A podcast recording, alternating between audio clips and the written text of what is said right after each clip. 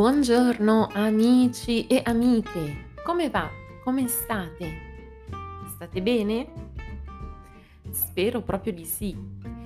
Per il podcast di oggi, per il nostro episodio podcast di oggi, avrei deciso di eh, parlarvi di qualcosa del passato che però vedremo ha dei collegamenti, ha delle connessioni anche con il mondo di oggi. Di cosa sto parlando? Lo avete già un po' capito perché avrete letto il titolo del podcast di oggi. Parlerò, vi parlerò del Grand Tour in Italia. Il Grand Tour. Sapete di cosa si tratta? Avete già sentito questa espressione? Grand Tour? Che cosa significa esattamente?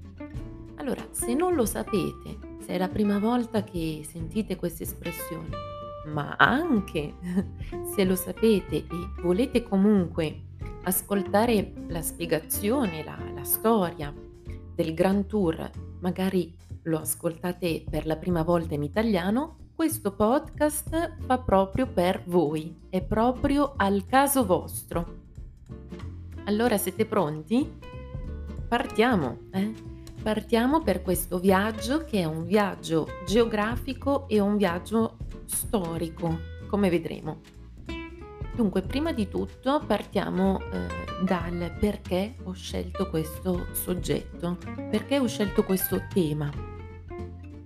Perché perché oggi io registro questo podcast nel mese di luglio e eh, mi preparo a partire tra poco, tra qualche giorno, mi preparo a partire per l'Italia e eh, io stessa farò un giro, un grande giro attraverso molte città italiane.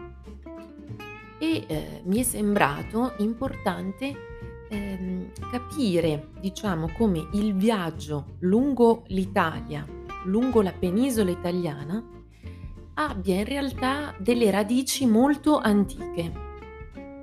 Mi spiego meglio e capirete meglio che cosa intendo.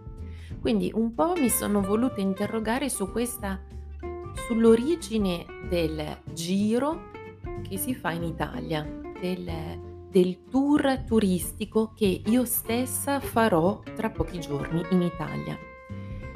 E poi in secondo luogo, perché eh, ho voluto parlarvi del Grand Tour? Perché oggi eh, noi, noi tutti siamo abituati a fare viaggi di turismo. Oggi noi tutti facciamo i turisti, non solo in Italia ovviamente. Eh, siamo abituati a fare turismo e poi anche eh, siamo abbastanza abituati a fare degli scambi di formazione. Ad esempio in Europa moltissimi giovani, moltissimi giovani studenti fanno il programma Erasmus, che consiste nell'andare a studiare, a formarsi ma anche a vivere, conoscere nuove persone, imparare una nuova lingua in un altro paese. In genere eh, si fa questa esperienza per almeno sei mesi, ma anche per un anno. Quindi dicevo, queste due abitudini, da una parte il turismo e dall'altra gli scambi di formazione, come ad esempio l'Erasmus, sono due abitudini che siamo abituati a fare oggi, ma forse non ci rendiamo conto che queste due pratiche, queste due eh, esperienze che facciamo oggi, turismo e viaggi di formazione, sono in realtà delle evoluzioni storiche di altri fenomeni, di altre mode del passato ad esempio proprio del Grand Tour di cui ci occupiamo oggi. Quello che voglio dire è che alcune abitudini di oggi, turismo, viaggi studio, soggiorni studio, hanno in realtà anche qui delle radici lontane, antiche, e che eh, forse scoprendo queste radici possiamo meglio capire le cose che facciamo oggi. Va bene, dopo questa prima premessa sul perché ho scelto di parlarvi del Grand Tour, allora ci occupiamo proprio del Grand Tour. Allora, si può dire che il viaggio in Italia ha delle radici lontanissime. Eh? Viaggiare in Italia eh, si fa da tantissimo, da tantissimi secoli. Pensate che fin dal Medioevo, quindi il Medioevo, diciamo che il Medioevo è tutta quella parte storica eh, che precede l'umanesimo, che precede il Rinascimento. Di solito il Medioevo lo si fa eh, concludere, lo si fa finire con il 1492. Il 1492 che è la data sia della scoperta dell'America sia della morte di Lorenzo il Magnifico, eh, uno dei grandi eh, uno dei grandi signori dell'Italia del tempo. Quindi diciamo per tutto il Medioevo e fin dal Medioevo le strade dell'Italia, l'Italia era molto molto visitata, le strade dell'Italia erano molto praticate. Perché? Perché soprattutto c'erano molte persone che andavano a Roma per fare i pellegrinaggi religiosi. Roma sapete che è una delle mete fondamentali per la cristianità e proprio per questa ragione moltissimi pellegrini andavano a Roma e attraversavano l'Italia per raggiungere questa destinazione di pellegrinaggio.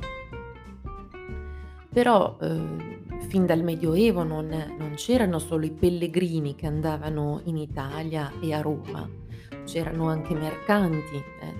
L'Italia è sempre stata un luogo dove si facevano affari, dove c'erano eh, i mercati, mercanti, quindi l'Italia era percorsa da mercanti, ma anche da artisti, da studiosi e anche, anche da banditi. Eh, banditi erano i ladri, ma anche da nulla facenti, oppure avventurieri che percorrevano Roma e in generale l'Italia. Quindi il viaggio in Italia ha origini molto molto antiche. Però quando eh, parliamo di Grand Tour, che è quello che, di cui voglio parlarvi oggi, è qualcosa di un po' diverso. Il Grand Tour si sviluppa successivamente, quindi anche se fin dal Medioevo abbiamo i viaggi in Italia, però eh, il fenomeno del Grand Tour è qualcosa di successivo al Medioevo, è qualcosa di più specifico che si sviluppa dopo. Ed è proprio nei secoli successivi che si afferma la moda del Grand Tour. E più precisamente la moda del Grand Tour si afferma a partire dal 600 Mm, dal 1600 e si consolida, cioè diventa molto molto importante soprattutto tra il 700 e l'800. Ma di cosa stiamo parlando esattamente? Cioè che cos'è esattamente il Grand Tour? Vediamo anzitutto il suo nome, eh, il termine. Cioè con questo nome, Grand Tour, si indica un viaggio di istruzione, di formazione che veniva intrapreso, cioè che veniva fatto dai rampolli delle case aristocratiche. I rampolli che significa dai giovani nobili e aristocratici di tutta Europa. E questo viaggio veniva fatto quindi dai giovani, spesso erano eh, uomini c'erano pochissime donne che facevano il Grand Tour, erano soprattutto uomini giovani e nobili aristocratici di tutta Europa che eh, facevano appunto questo viaggio di formazione che aveva come fine, come scopo l'educazione, la formazione del giovane gentiluomo. Il Grand Tour non era solo in Italia, cioè poteva ad esempio essere fatto anche in Francia o in altri paesi dell'Europa, ma eh, il Grand Tour aveva quasi sempre come destinazione irrinunciabile, cioè che non poteva essere mancata, aveva come destinazione irrinunciabile l'Italia. Quindi si potevano visitare anche altri paesi dell'Europa, ma una costante eh, fissa era proprio l'Italia. La meta fissa, la tappa irrinunciabile era l'Italia. Quindi in questo momento, diciamo a partire dal 600, ma soprattutto nel 700, 1700 e 1800 si afferma una nuova idea di viaggio. È una nuova idea di viaggio. Cioè non ci sono più pellegrinaggi religiosi oppure dei viaggi che venivano fatti con lo scopo di eh, commercializzare, eh, fare mercato No, non sono più viaggi che avevano un obiettivo religioso o di affari, possiamo dire, mercantile, ma eh, sono viaggi, quelli del Grand Tour, che diventano importanti, eh, possiamo dire, per il viaggio in sé. È il viaggio se stesso, in se stesso, che è importante. È un viaggio che è importante in nome del eh, sapere e in nome della conoscenza. Era importante fare questo viaggio per formarsi da una parte, quindi per ehm, perfezionare il proprio sapere, la propria educazione e dall'altra anche ovviamente si faceva questo viaggio, il Grand Tour, per il piacere del, delle, dell'evasione, del divertimento, ed è così che tra il Settecento e l'Ottocento giovani facoltosi, facoltosi significa eh, ricchi, benestanti, giovani e facoltosi viaggiatori stranieri si riversano, cioè vanno lungo tutta la penisola italiana in cerca di arte, bellezza, cultura, e cose pittoresche, tipiche dell'Italia. È per questo che l'Italia era una tappa irrinunciabile. E i protagonisti, chi fa questo grand tour, sono aristocratici, pittori, letterati, ehm, gentiluomini. Tutta l'Italia diventa a quel punto un palcoscenico è un palcoscenico come quello che si trova a teatro, in cui si svolge uno spettacolo a cui bisogna assistere. Eh? Cioè l'Italia è uno spettacolo che bisognava conoscere se si voleva essere parte della, diciamo, elite europea. Quindi eh, diciamo che i, i giovani signori, eh, young lords, eh, dovevano fare questo viaggio fondamentale se, voglie, se volevano davvero capire il mondo. Era necessario, diventa necessario. All'epoca diventa, diciamo, una delle basi della formazione di tutti i gentleman dell'Europa del Nord e dell'Europa in generale. E, e poi questi celebri viaggiatori, questi viaggiatori raggiungono il, l'Italia che era chiamata il paese dei limoni. Il paese dei limoni, in questo si faceva soprattutto riferimento alla costa di Napoli. Eh, conoscete la costiera amalfitana? Allora, per quello viene chiamato all'Italia il paese dei limoni. E poi mentre viaggiano scrivono, eh, scrivono eh, relazioni, scrivono diari, cioè tengono eh, gli scritti di quello che vedono e di quello di cui fanno esperienza.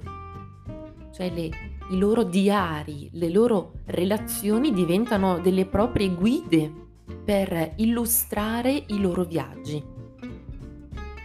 Quindi avete capito, l'ho detto molte volte, che il Grand Tour aveva lo scopo, l'obiettivo, eh, un obiettivo soprattutto didattico e formativo. Va bene, pensate che nel suo diario di viaggio Lassells, che era Richard Lassells, era un prete cattolico inglese eh, che, che, fa, è uno dei primi che compie il Grand Tour, è stato uno scrittore inglese e eh, nel 1670 scrive queste parole. Dove può un uomo acquistare conoscenze maggiori che a Roma, dove si parlano tutte le lingue, si insegnano tutte le scienze, si incontrano gli uomini più saggi d'Europa, dove ogni pietra è un libro, ogni monumento un maestro. Cioè, così descrive Roma.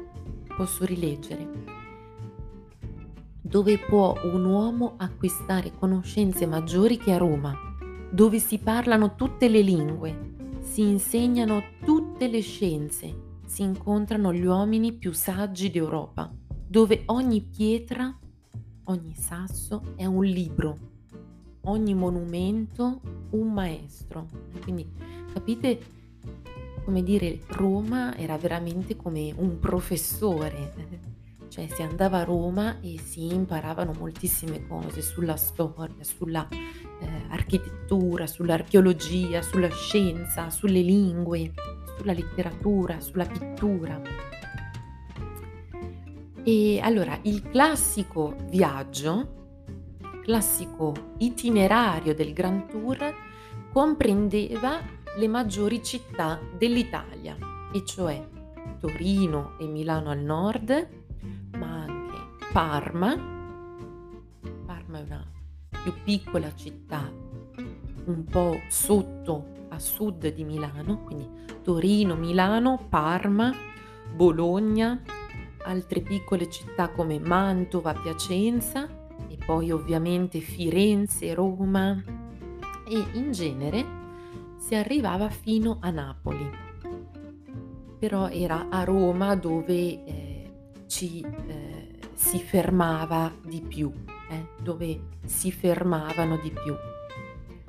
E poi, allora, raramente si scendeva sotto Napoli, eh, però alcuni viaggiatori lo fanno. Ad esempio, Goethe, il famosissimo scrittore tedesco, scende sotto Napoli e raggiunge perfino la Sicilia. E poi allora al rientro si potevano fare altre città, come ad esempio Ferrara, Padova, che è una città del Veneto, e poi ovviamente Venezia. Venezia che era consigliata eh, da fare nel mese di febbraio. Perché? Perché è nel mese di febbraio che si svolgono le feste di carnevale. Eh, sapete che Venezia è famosa per il carnevale. E poi si lasciava l'Italia attraverso la Francia, la Svizzera, l'Austria. Il viaggio era lungo, eh, il viaggio era lungo, durava mesi. Bisogna pensare che il viaggio si faceva non in treno o in aereo, ma si faceva attraverso carrozze, cavalli. Non c'erano ovviamente i mezzi ad alta velocità. Quindi il viaggio durava mesi e a volte si stava anche per anni, anche due anni. E per questo diciamo che le famiglie di questi giovani nobili, di questi ragazzi, a volte le famiglie erano un po' preoccupate delle, delle esperienze che i loro figli, i loro giovani potevano fare lontani da casa ad esempio preoccupavano molto le esperienze eh, sessuali, eh, sessuali che potevano compromettere la morale, l'onore del giovane. Per questo motivo si trovano spesso eh, delle corrispondenze, delle lettere, delle lettere inviate, eh, inviate e scambiate tra giovani, i giovani in viaggio e le loro famiglie, le loro mamme ad esempio. Cioè le famiglie cercavano di tenere sotto controllo i giovani a distanza, eh, cercavano di, con- di controllarli con lettere, a volte mandavano anche qualcuno fidato a controllare che il giovane eh, si comportasse in maniera morale, mm, in maniera dignitosa. Sono moltissimi i, gio- i giovani sono tantissimi giovani che hanno fatto il Grand Tour, eh, sono moltissimi.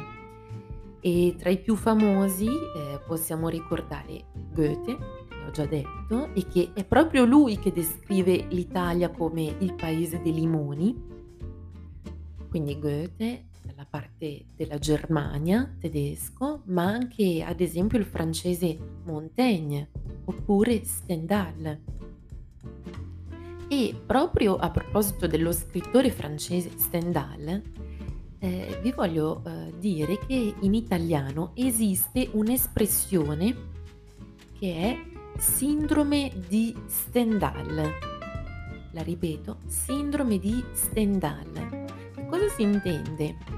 Con questa espressione si intende, ehm, cioè si indica quando qualcuno, una persona, si sente male fisicamente, eh, ha eh, un malore fisico, si sente male di fronte alla bellezza di un'opera d'arte. Cioè quando una persona si trova davanti a una scultura, a una pittura, eh, a una chiesa ed, ed è invaso, è colpito dalla troppa bellezza di quest'opera d'arte, allora può sentirsi male, con tachicardia, può svenire, si sente male e, e ah, i, questa, questa, sindrome ha preso il nome di Stendhal. Perché? Perché eh, deriva proprio dallo scrittore che si trovava in Italia e si dice che abbia avuto questa sensazione di malessere causato dalla troppa bellezza proprio quando si trovava a Firenze, proprio per l'insostenibile bellezza della città. Quindi è rimasta questa espressione legata a Stendhal e legata al suo viaggio, al suo grand tour che aveva fatto in Italia.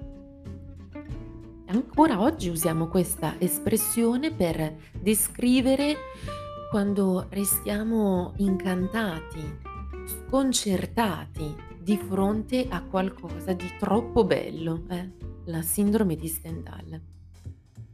Va bene, allora vi ho dato tante informazioni, eh, spero che vi sia piaciuto e adesso forse sapete eh, quando fate il vostro viaggio in Italia, sapete che in qualche modo siete gli eredi di alcuni personaggi, di questi personaggi che hanno contribuito a, al fascino dell'Italia e del viaggio in Italia. Quindi ci sono delle radici lontane.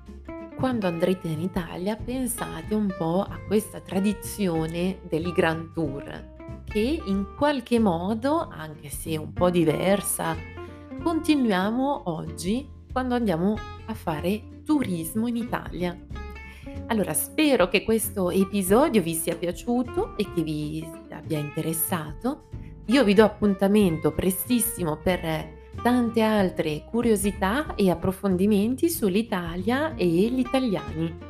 Ciao ciao a tutti e a prestissimo. Ciao!